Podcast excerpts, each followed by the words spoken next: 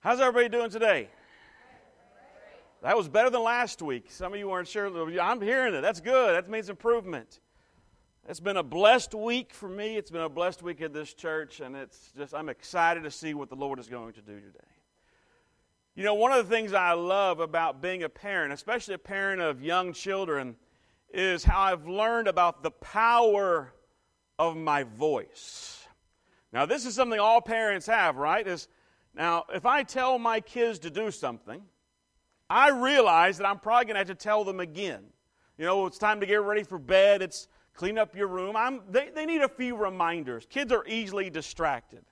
Now, there's always, not always, but occasionally there's that, that point where they just, they have been reminded one too many times, and that's when the dad voice shows up.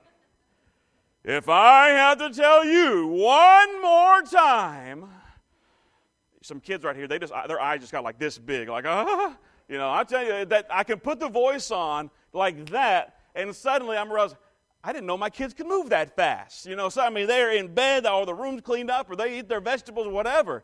I don't have to put the voice on very often, but when I do, they pay attention. Now, I also realize there is a time coming when that voice won't mean the same thing to them. For those of you here who've been through, have the teenagers, yes, the, the I got some over there nodding like, yep, I know what you're talking about. So the teenage years, they kind of forget the voice, don't they?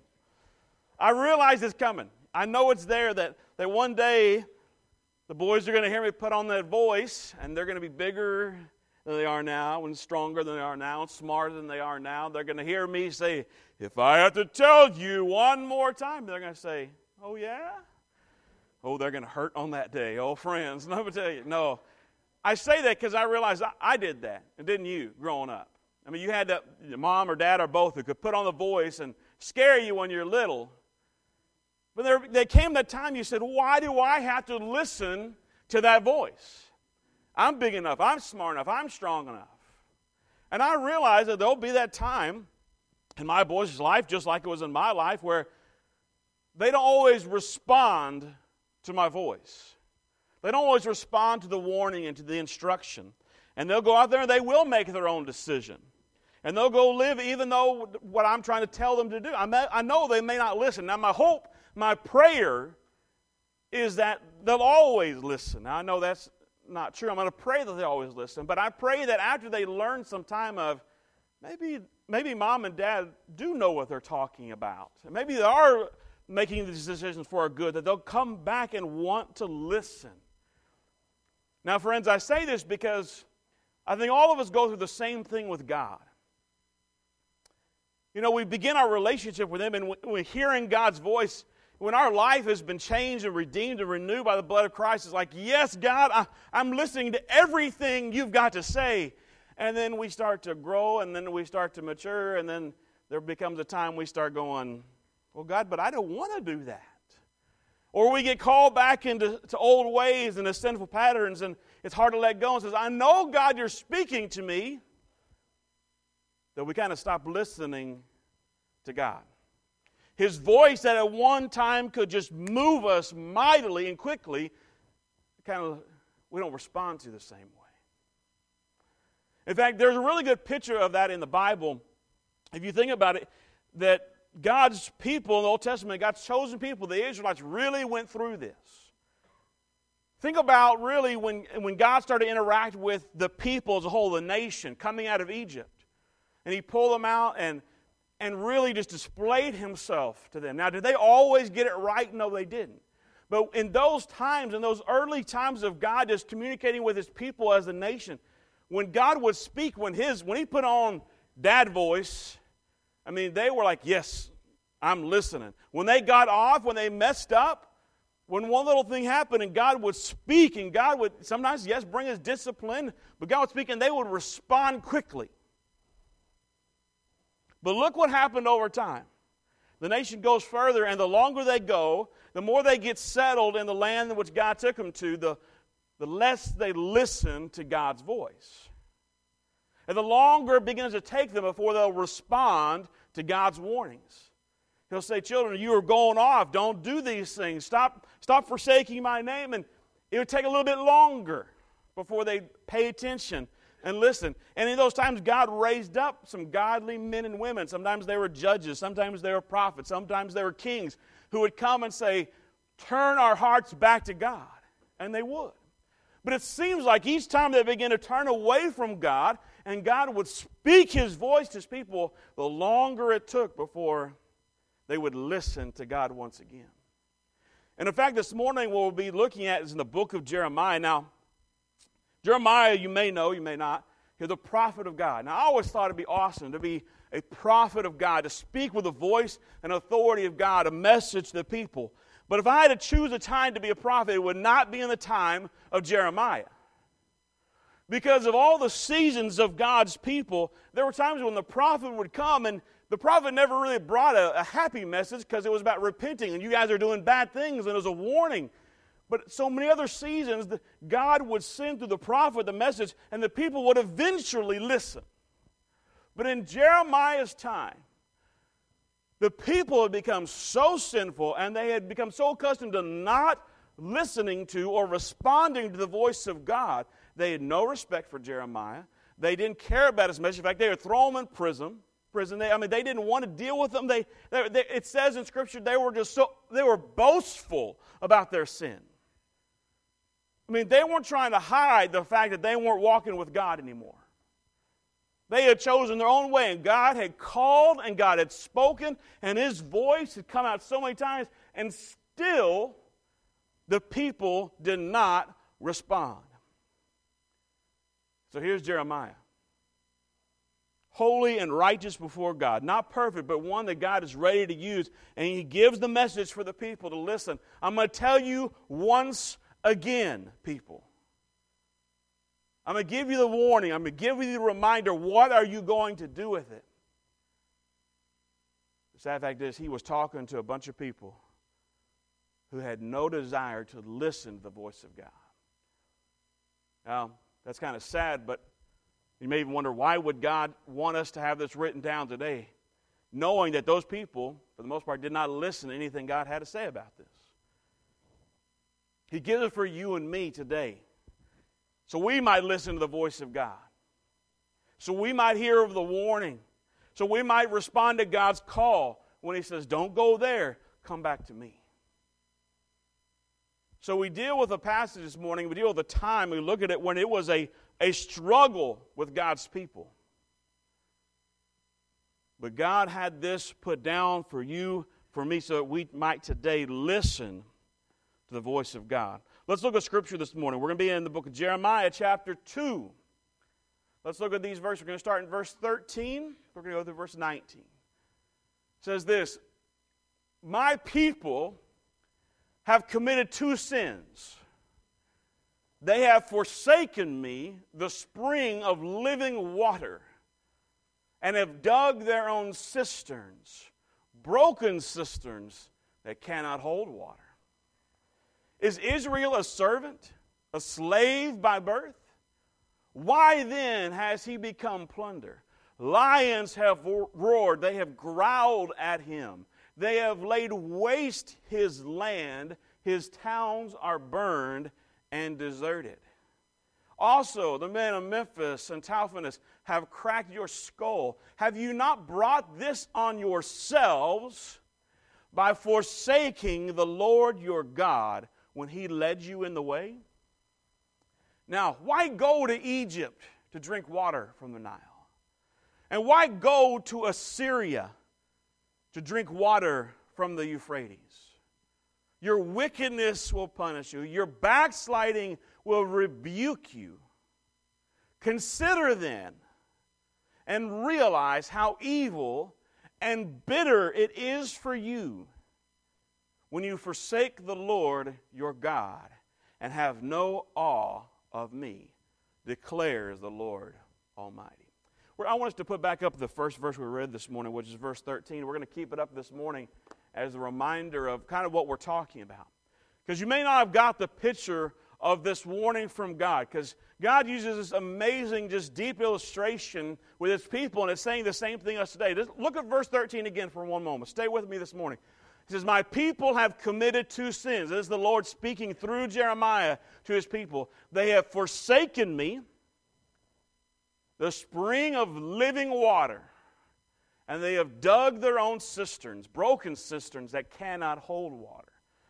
Now you have to understand in that day, that, again, this is an illustration they would have really understood, and a little bit different for us. Now, we realize today how important water is, but it's a little, you know, we're so used to just going on turning on the tap. It's right there. If something ever happened to our water, we wouldn't know what to do. In that day, you understand, it wasn't so easy to access water, and it was a big deal. And Israel's a land, there's a lot of it's very arid and dry, and they really relied on God for provision of rain and any kind of water. And so one thing, you know, they did in the land, in fact, you can go over there today, I've seen many of them. If you find an ancient village, you're always going to find at least one, if not more, cisterns. They would dig deep in the ground. They would try to cover it with plaster and they, so they could store the water that would run off and they would have it in times of need. And so God uses this illustration of what if you dug a cistern, what if you dug the pit for to hold the water and it was cracked? It, didn't, it, it wouldn't hold water, it was broken all that labor would be in vain. He's saying, That's what my people have done. He says, They have forsaken me, the living water, the one who can satisfy and quench all thirst. And not only have they forsaken me, not only have they walked away from me, the source of life, but they've tried to go dig their own wells and cisterns. They've tried to find that water on their own. In other words, they've tried to solve their own problems and find peace in their life apart from me. And it, it doesn't make any sense. I, you know, I've always thought of this verse, and, and, something comes to mind of where I used to live. Now, if you don't know this of me, before I, uh, the family came to Bono here for five years, almost five years, we lived in a small town. It's not too far away, about an hour away, called Bluffdale. I pastored the church there in Bluffdale for several years. Bluffdale, if you've never been to Bluffdale, it's a really pretty town. It's around 377, right between Granbury and uh, Stephenville. Go through it sometimes. Got a couple of hole in the wall eating places that are fantastic, and got a few nice scenic views. And it's an interesting place in a small little town. Now, back uh, around the year 2000, some developer came out there and said, you know, this would be a good place to put a new housing division for the people wanting to get out of the big city. It's not too far away. They can come put their house out here and go work during the week in the city and come back. So they talked to some rancher, and the rancher sold them this 4,000 acres for a huge amount of money. And the developers put a plan together and says, We're going to split this up in two and three and four acre lots and start selling homes. So they put all the brochure together and all the, they called it Mountain Lakes was the name of the new housing division. And they started, um, the salesman went out. And you wouldn't believe how fast the land got purchased. I mean, just as quick as they could, before they even cutting the streets into that place, all the lots were being picked up by people. Now, I told you the place is called Mountain Lakes, but there's only, uh, there, well, there are a couple problems to that name. There were neither mountains nor lakes. Now, mountains they couldn't do much about. There were hills. I guess they could look at the hills and call them mountains, but they said, we can do something about the lakes. So, in their plan and in their sales pitch to all the people, they said, well, this new housing division will have two wonderful lakes. The first lake will be the fishing lake, and it will be, I mean, just the perfect setup for the avid fisherman. We'll stock it with the best, you know, from all around Texas. That's the first lake. The other lake will be the recreational lake, over 100 acres out there of just open water to go ski and boat and all that fun stuff. And so all these people are like, yes, I can't wait to move out and buy this wonderful house out here. And some of them paid a lot of money to go live right on where that, the big recreation lake would be. I mean, they were out there building houses with docks and just, I mean, getting, oh, it's going to be so beautiful. Well, the builders come in, and the first group of builders come in. The engineer looks at where they want the lake, the big lake, and he goes back to the developers of the property. He says, There's a problem. It says this won't hold water. It says if you dig more than a few feet down, you're going to you're to go into the fissure that's in the, the natural rock here, and all the water's going to drain out. So, what do you think those developers who had bought the land and had sold all of it and were you know, making all these homes, what do you think they did for that first engineer told them this won't hold water? They fired them. Let's get another one in. So they get hired a second one. Come look, we want a lake right here. No, you dig down, it's gonna, it won't hold water. They fired that guy and the third. Until they finally hired a fourth guy, and I don't know what they gave him as far as money, but the guy said, I'll dig as deep as you want me to dig. And I'm kidding you not. They went and they dug this lake, and it looked good at the surface. I mean, they had all the dirt and all that. They couldn't see the cracks. But they had it all laid out. I mean, and they, again, beautiful homes surrounding this lake with these docks are built up. Got the lake dug out, all the work. Said, let's fill it up. And it wouldn't hold any water. There were still, I, I never forget, by the time I got there, they were in the midst of dealing with all of this. And I'd go visit, I had one of my church members, one of my precious families, who had built like the nicest house on the lake that never was. You know, it was just they'd have this dock and just nothing, just a just an empty thing in front of them. And for the five years I was pastoring there, there was lawsuits back and forth, back and forth. I mean, the only buddy who made money in this was was the lawyers, uh, suing one another. Who's going to have to fix this thing? And right about the time we left to come here, they had settled part of it and and won a few million dollars from the developers. And I kid you not, they went back in such a determination to have a lake, they went and they bought these plastic tarps these, and they lined that whole bottom. And they lined it and they covered it with dirt and they, I mean, all this kind of work. And they start filling up with water again. Now, I tell you, it's better than it was, but it still won't hold the capacity. And those linings will eventually fail. And there will be one day no lake where they said there will be a lake. And I was thinking in the midst of that, how many times do you have to be told this won't work and still keep doing it? No, we were promised a lake. We're going to put a lake right here. Do we really kind of have that kind of authority? How many times does God have to say to you, that's not going to work? That thing over there, it won't satisfy. That, that thing you put your hope in, it's not me. It is I am the, the spring of living water. I, now think of these verses. Two issues I have with, uh, two sins against my people. They have forsaken me. They walked away from me when I have everything, and they went, they, they went, dug their own cisterns. They tried to go make their own lakes. They tried to get their own happiness but they were cisterns, they were things that could not hold water. But yet they kept digging. And they kept digging. Because I want you to realize that when God was speaking these words, they had been digging and building their broken cisterns for a long time. So much so that when God is trying to say, Would you listen to my voice? Would you forsake those ways and follow me instead? They said, No, we've invested too much into these things that we've dug and that we've built. So I'm not going to leave this thing that's broken. Because it's mine. And that's what happened to the people. I, I, if you haven't been in the book of Jeremiah in a while, go back and read it. For the most part, it's not a very happy book. Because God is speaking to the prophet Jeremiah to the people here is what is about to happen to you. And it's going to be ugly and it's going to be nasty. And you're, all these things, they're coming against your land is about to be ravaged. And my spirit is going to leave your presence. And it's, you have brought it on yourself. We can't ever say that God doesn't give us a warning.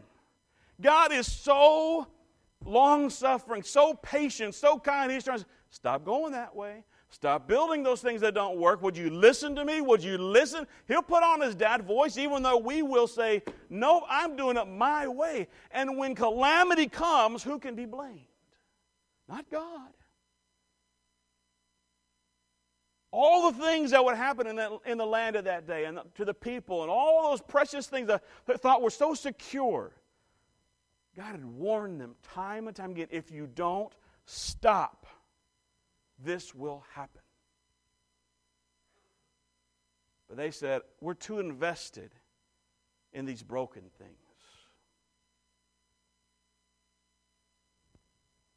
What a sad picture, friends. What a sad picture, but it's one that becomes all too familiar. How many of us have to admit that that's exactly how we've treated God sometimes? He could, he could apply the same thing to us and he's saying, You, child, you have forsaken me. And you have tried to go find your peace over there, and it's not working. Put up for us again the last verse, verse 19 that we, that we looked at this morning, because I want to show you what, what, uh, what God was saying in this. He says, Your wickedness will punish you, your backsliding will rebuke you. But then look at these words Consider and realize how evil, and I love this word, how bitter it is for you when you forsake the Lord your God and have no awe of me. As I was saying earlier, I hope my boys never get to the place where they don't want to listen to the warning voice of their father. I realize that's probably going to happen because we all have the rebellious phases, don't we? We all those times we don't want to listen to authority. But we can all look at our, those of us who've grown up, we can look at our lives and realize the bitterness and the pain it cost us when we didn't listen to the authorities God placed in our lives. And it's so true when it comes to our life with God. When we don't have awe of God, when, when He speaks and we're like, whatever, God, our wickedness will be what punishes us. It's, our backsliding is our rebuke, it's our fault. It's a, it's a terrible thing. It's, a, it's an evil thing when we don't stand in awe of God. And that word is bitter. He's using the keeping on this illustration of this water. He says, "Yeah, that that those other waters that you traveled to go have, those other things, they, they looked good. They tasted sweet. For a moment, it was pleasure, you know, because you were living for yourself. But think of them now. They have turned bitter in your mouth. And that's the way evil works, friends. That's the way anything apart from God works. You go, I forsake you, God. I don't want to live in obedience to you because I got to go have fun over here. I get to live for me. I get to do the things I want to. I get to have the attitudes and thoughts that I want to. I get to hold on to the things that I know you don't care for my life, but I have, I'm building my own cistern. And it seems good at first because it's like, look at me, I am deciding my life for myself. I'm in control. It is living to the theme of do whatever feels good to you. It's amazing. I'll, I'll, watch the news, you know, different programs the weekend. how many times I'll see, hear somebody say a comment like that. Listen, it's in popular music today. It's on the TV and radio. It's everywhere. This, just do what seems right to you. Live how you want to live. We, we phrase it in these, just be yourself. I don't want to be myself because you know what I am? I am broken and sinful and unrighteous. But God in me covers all those things. I don't want to be myself. When I be myself, I fall into all kinds of stuff that are not is not honoring to God. But in the moment it seems sweet. In the moment it seems like, oh yes, I made that decision. It's the thing I want. I'm living for myself, but it turns bitter. And I love this passage because it's God saying, consider, stop and stop and think for a moment. Is all this you're doing for yourself, is it really even sweet anymore? Is it even good anymore? Are you just doing it because your pride isn't broken enough to say, my plans are broken? My things are bitter.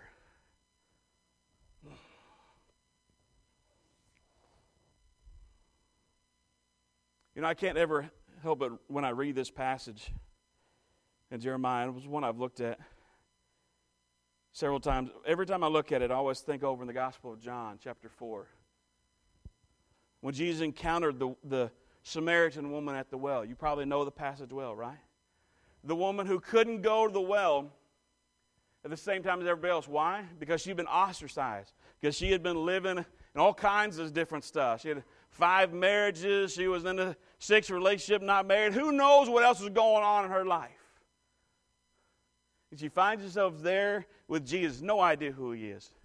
Jesus, give me a drink of water. And she's, she's surprised by the request. Why do you ask me for a drink of water?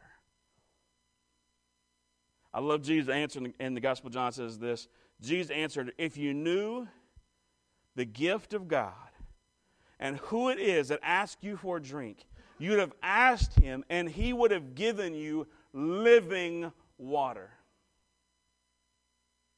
She's still, she's like, living water? What are you, what are you talking about? She says, this well where it's been here forever. We trust in this. He says, no, living water. He's trying to, and over time, he's able to show her, it's me. She don't want, she at first she's not comfortable. She wants to go talk about other things. She wants to get in a debate about who's right and who's wrong over popular topics of the day.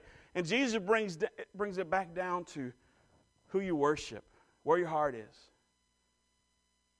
He's saying, I am the living water. This, this water that you come out in the heat of the day every day to get because you can't be there with everybody else, it still will not satisfy. You got to come get it again tomorrow. You got to get it the day after that. I am living water. I fully satisfy. But you got to you got to make a decision. You have to make a decision of where your heart, where your trust, where your obedience is. Because here again, if you think back in the passage of Jeremiah, God was speaking to people. Would you listen? Would you consider for a moment that the things you're doing aren't working? If you would just come back to me. That's what we forget about the book of Jeremiah, that even in the midst of God pronouncing judgment, right hand in hand with that is His grace, His love, His forgiveness. He's saying, if you would just turn, if you would just get away from those things and come to me, I'm going to heal everything. I said, I'll fix it all. I'll forgive all that nasty stuff that's out there. We'll, we'll, we'll forget it. We'll get past it. We'll get back on track. Even beyond that, even as he says, this is going to cost you, your backsliding, your, uh, your wickedness is going to punish you, all that, he says, but even then it's not going to last forever. Even then, he says, but there'll be a day I restore you and I return you to the land. He says, I'm going to wait till you're ready to listen to my voice again. But his pronouncement of judgment always comes with his blessing. He always says, But I will restore you. If you'll just turn away from those broken things, if you'll just stop messing with the things that don't work, that seem sweet at first, but turn to bitterness, I'll, I'll fix all that old stuff. We'll get past it. We'll, we'll, we'll fill in that broken cistern, and you'll go back to experiencing life filled up with living water. But do you stand in awe of God? When he speaks, you say, Yes, Dad. Yes, Abba, Father. I will do what you say to do. Because you are God and I am not. And I hear your voice calling me. And I realize how powerful you are, and how awesome you are, how loving you are, and how I've been. Just the fact that I am saved today is completely by your grace and not anything I've done. So, God, yes, I'm, I'm rejecting those broken cisterns. I'm, don't, they're overdone. I'm here with you. Let me share one tiny last little story, and then we're going to have a time response. Sometimes it's hard to let go of what you know is broken and doesn't work to follow a guy because you don't know where he's going to lead you. You don't know if you're going to be okay if you let go of all those old things, that nasty water you've been drinking. But at least you know it, right? You don't know if you're going to be okay if you go to if you go to God, if you start obeying Him. I, you say, I'd rather stay in what is broken, what is old, what is all this doesn't work. I'd rather stay here because I know it than turn to be obedient to God. I told you when we lived in, uh, again, lived in Bluffdale for several years. Well, Bluffdale is a tiny town. You know, they, they've added these homes, but they're a little south of town. The town proper is only 300 people. It's been that way forever. Most of the people in that area live out in the country. The town only has about three or four streets, you know, of, uh, you know, kind of neighborhood houses. And there's, there's one blinking traffic light along the highway, and there's maybe one or two street lights. It's, at night, it gets pretty dark there. Well, we lived in the parsonage right next door to the church, up one of those few streets in that town. Right after we moved there, I realized something odd that at night, it was so dark you couldn't see the street to turn on that would lead up to where to our house. I mean, you couldn't see it. There was no street light. There was, you know, even the street sign was so small and back in a bunch of trees, you couldn't even get the reflector off the street sign to know here's where to turn. I, I hated to ha- tell people how to get to our house uh, at night. I'm like, you, you won't see the turn. And the first few times I did this, I'm like, I didn't know where I was going. It, it, it felt like driving into nothingness. And then I kind of learned the trick. If you're driving into town, there at the edge of a road, you'd see a little marker, just a little thing sticking out of the road. It wasn't nothing. Didn't have a sign on it, just this inanimate object. I would learn that if I would just point the car at that, and if I would just aim, if I just keep it in that direction, I'd end up on my road.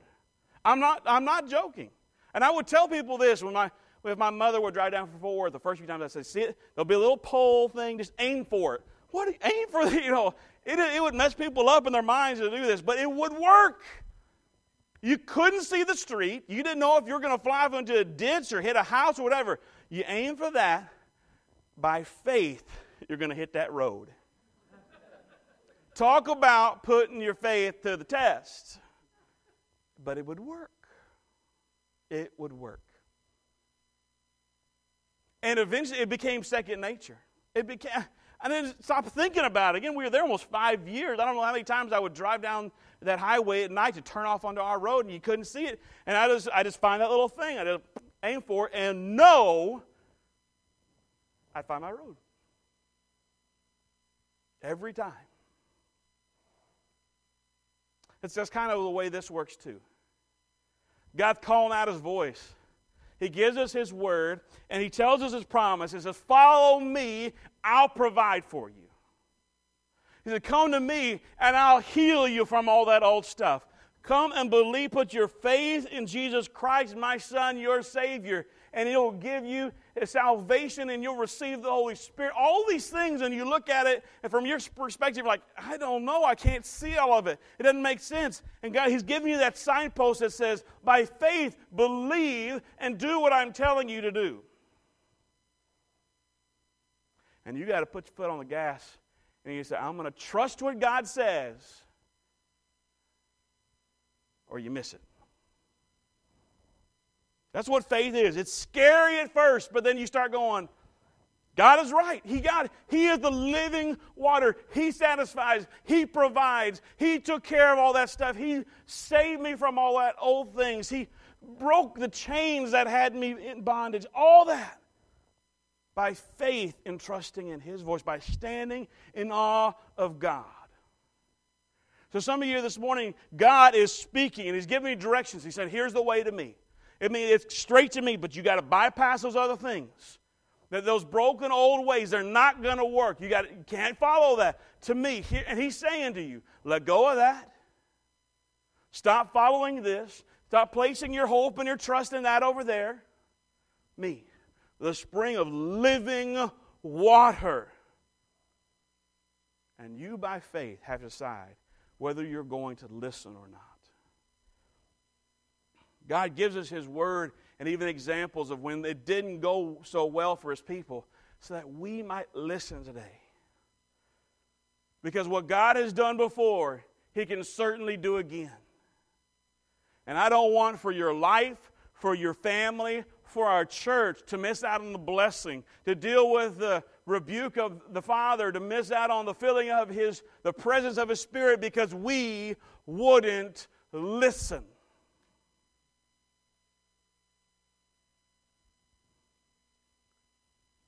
Dad is speaking. It is time to stand in awe of who He is and do what He tells you to do. Let's go before the Lord right now. Let's begin to pray. What I could ask you right where you are, just begin to talk to God. I always say, bow your head and close your eyes, just so you don't have to worry about anything else that's going on, not even the person next to you. Would you begin to talk to God right now? Because I'm going to guess that this morning, through our time of worship, fellowship, and, and the Word, He has been speaking to you. I think as we've gone through this, some of you have recognized and realized those broken cisterns in your life. Those things you have been putting your attention on, your focus on, your hope on. It seems sweet at a moment because you got to live for yourself, but even now you realize it is bitter in your mouth. It's time to reject it. You said, but all, all my hard work was put into this. This is what I know. If I follow God, it's, it's, it's going into the unknown. Yeah, you're right. But God has promised He'll take care of you. What broken cisterns is He calling you to reject and move away from today? You can't keep digging. You can't keep patching it. You can't eventually solve it. He says, let go of it. He says, My people have forsaken me, and then they have tried to dig their own cisterns, broken cisterns that cannot hold water. Let that not be said of us here today. I want to pray over you, and then we do have a time of response because you may need to deal with the Lord today. He may have your heart prepared for something where you're going to come running in awe of His voice. Father, we come this morning thanking you and praising you for all that you are, all that you've done, all that you are doing. God, thank you for this reminder. Thank you for having this written down for people that they rejected it still. That's the rest of the story. That there are some people, your people in that day that heard the warning and they continue to reject it. God, and when the trial came, when the when that punishment fell, God, it was not it's not your fault. It was because of them. You you lovingly and so patiently kept trying to tell you people to stop putting their trust and faith and their worship in those idols over there. I mean, you told them, God, you gave them a million more chances than I would have. And you, you gave miraculous signs, Father, to try to tell them that you were the, the one true power and the source of all life. And they didn't listen. Only but a few.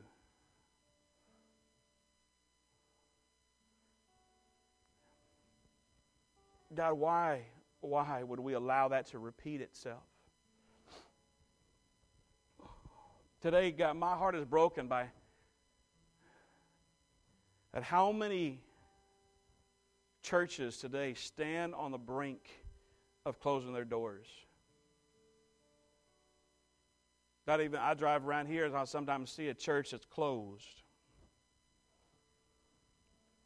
Or hear of just a couple being able to gather together. God, even beyond that, it's amazing. I drive to and from church and spend this time and see how many people are just completely going about other things, God. There are people who look at me and look at us right now as, as foolish for coming into this place and giving our time and giving our tithe and worshiping you. They, there's so many who do that and yet you continue to speak and you continue to show your love. God, and you try to, from those who don't know you at all to those, even your children who aren't being be obedient to you continue to speak. Uh, and nothing ever befalls that you didn't give us a warning about.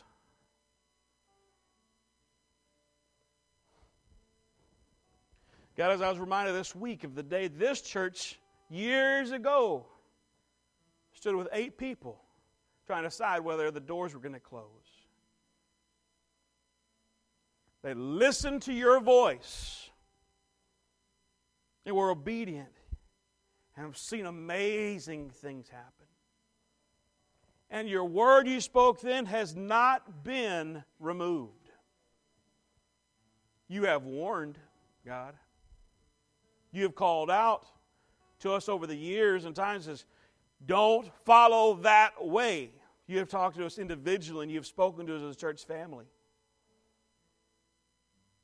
Thank you for the, the patience. God, at any point you could have called us disobedient and done any number of things, but you have been so patient and loving. But now, together as individuals, but as a church family, you are calling us to you, God. Let it not be said of the Bono Baptist family that we have forsaken you to go build broken cisterns. Let that not be spoken over this place.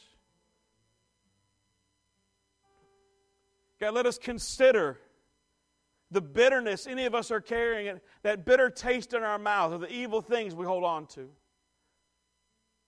God, let us hear your, your voice calling and warning and pleading and lovingly speaking, saying, Come to me, the spring of living water. Come serve me only. Reject all those old things. Get rid of all those evil things and serve me only.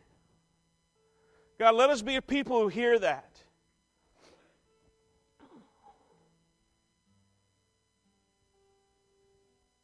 Let us take your words your warning, your message, and stand in awe of who you are.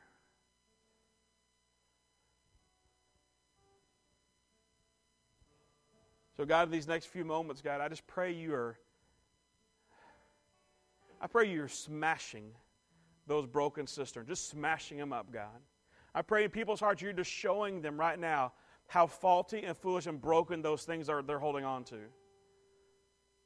That, all that, that effort energy they put into that thing that is not of you. God, just, just smash it right now. Show them that it is broken. It won't hold a thing. God, I pray they're broken so completely there's no place to run but to you. And I pray that it, that, that happens in a mighty, a mighty and holy way this morning that hearts are brought back to you, Father, that old things are just forsaken, they were broken and smashed and gotten rid of. And people would return to you, the spring of living water. Lord, we love you. We thank you. Move upon us in might and power. In this time we pray. Amen.